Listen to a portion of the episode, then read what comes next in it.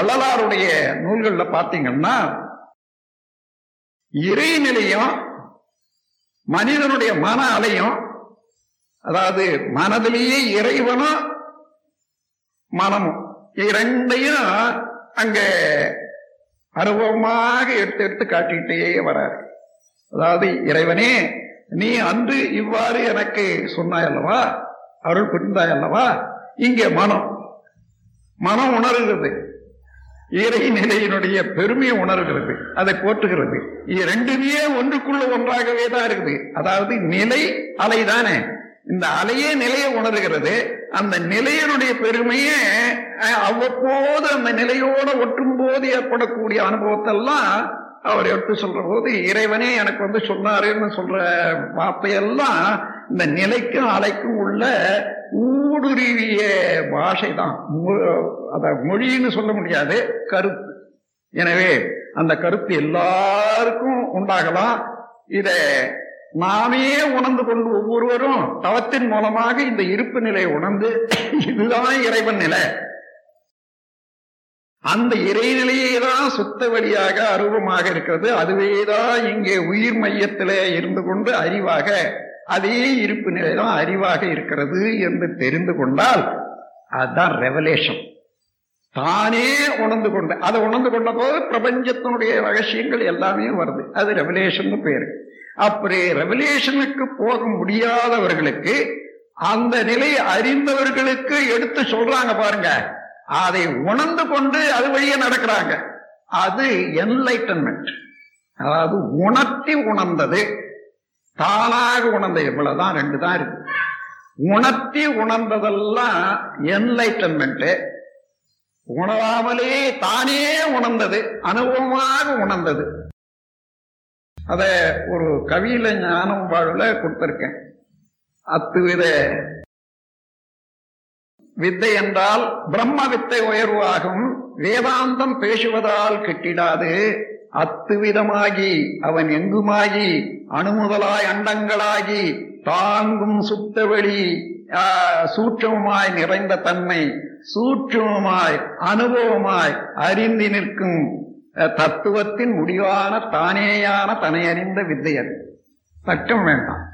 இதை தர்க்கத்தினால நிரூபிக்க முடியாது. என்ற அளவில் அவனே அப்படி ஆகி அவனே அவனை உணர்ற போது அது ரெவிலேஷன் அதாவது revealing nature itself reveals its own secret to man when he absorbs within within the statistic அந்த மாதிரி அந்த நிலையில மனதை ஒடுக்கி நிலையாக வந்துட்டான்னா இறைநிலையோட கலந்தான்னா தானாகவே இறைநிலையில உள்ள எல்லா தத்துவங்களும் மனதுக்கு மொழியாக காட்சியாக விளங்குது. இவ்வளவுதான்.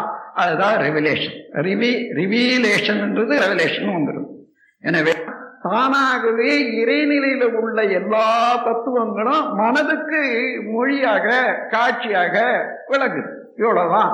அதுதான் ரெவிலேஷன் ரிவி ரிவீலேஷன்ன்றது ரெவலேஷன் வந்துடும் எனவே அந்த முறையில all are very near for revelation revelation அது வரைக்கும் என்லைட்டன்மெண்ட் இருந்தாலும் போதும் என்று கூறி இந்த பெரு பெரிய பேற்றினை அடைவதற்கு எல்லாமே தகுதியுடையவர்கள் எந்த அளவு அடைகிறோமோ அந்த அளவுக்கு நமக்கு வாழ்க்கையில மதிப்பும் மகிழ்ச்சியும் நிறைவும் உண்டாகும் என்று கூறி இந்த மௌன காலத்துல ஒரு ரெண்டு மூன்று மணி நேரம் ஏதேனும் தோன்றும் கருத்துக்களை எழுத வேணும் என்றதும் சில நூல்கள் நூல்களை வந்து அதை முழுமைப்படுத்த வேண்டும் என்றதும் அதுக்காக ஒரு மூன்று மணி நேரம் ஒதுக்கிக் கொள்வேன். மற்ற நேரம் இதே போன்று அந்த எண்ணத்தை இறைநிலையோட எண்ணத்தை கலக்க விட்டு ஏற்படும் போர் அமைதியிலே விழிப்பாயிருக்க நிறைநிலையே தானாக உணர்வதாகும். நித்த நித்தம் உடலில் உயிர் இருக்கு மட்டும் உறைந்து உறைந்து இந்நிலையில் பழகிக்கொண்டால் உலக இன்பங்களிலே அளவு கிட்டும். கரை நீங்கி அறிவு மெற்பொருளாக நிற்கும். கரைந்து போல் தன்முனைப்பு காணும் தெய்வம். அடக்கம் அமர் அருள்விக்கும்னா அங்கேதான் தன்முனைப்பு கரையுது. தான் வேறாக இருப்பது போ இருக்கிற வரைக்கும் முனைப்பு இருக்கிறது.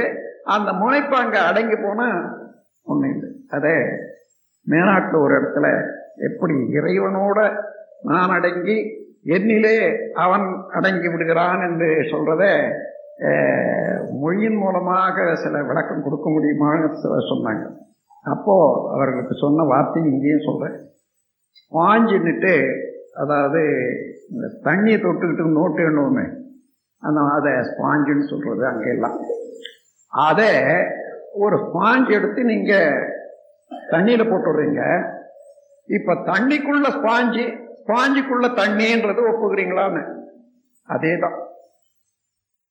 மனிதனுக்குள்ள இறைவன் இறைவனுக்குள்ள மனிதன். அதே போல் தான் இருக்கிறோம். இருக்கிறது தான் தெரிஞ்சுக்கணுமே தவிர இல்லாத ஒன்றும் தெரிஞ்சுக்க போகவில்லை எனவே அந்த நிலையில சிறுக சிறுக சிறுக மனதை அலைநிலையில இருந்து நிலை நிலைக்கு கொண்டு வருவதுதான் தவம். அதுதான் ஆ லயம்னு சொன்னாங்க. ஆனா ஆன்மா லயம் என்ற சேர்ந்து ஒன்றுபடும். விரியறது அஞ்சு புலன்கள் மூலமாக அது ஒன்றாகி உயிரில் ஓடுங்கிறது லயம். எனவே இந்த பேர் எல்லாருக்கும் காலத்தால் அவரவர்களுடைய அனுபவத்துக்கு ஏற்றவாறு கிட்டும் நிச்சயமாக கிட்டும். அது எந்த அளவு கிட்டுகிறதோ அவ்வளவுதான் நாம் நம்முடைய வழி வழியாக வந்த அஹ், பவ செயல்களுடைய பதிவிலிருந்து விடுபடுறோம். எந்த அளவுக்கு விடுபடுறோமோ அதுதான் வாழ்க்கையில இன்பமும் மகிழ்ச்சி என்று கூறி இந்த இன்பம் எல்லோரும் எய்த வேணும் என்று எல்லாம் வல்ல இறைநிலையில் இருந்து உங்கள் அனைவரையும் வாழ்த்துகின்றேன். நம் கடமை அறவாழ்வின் நாட்டத்தே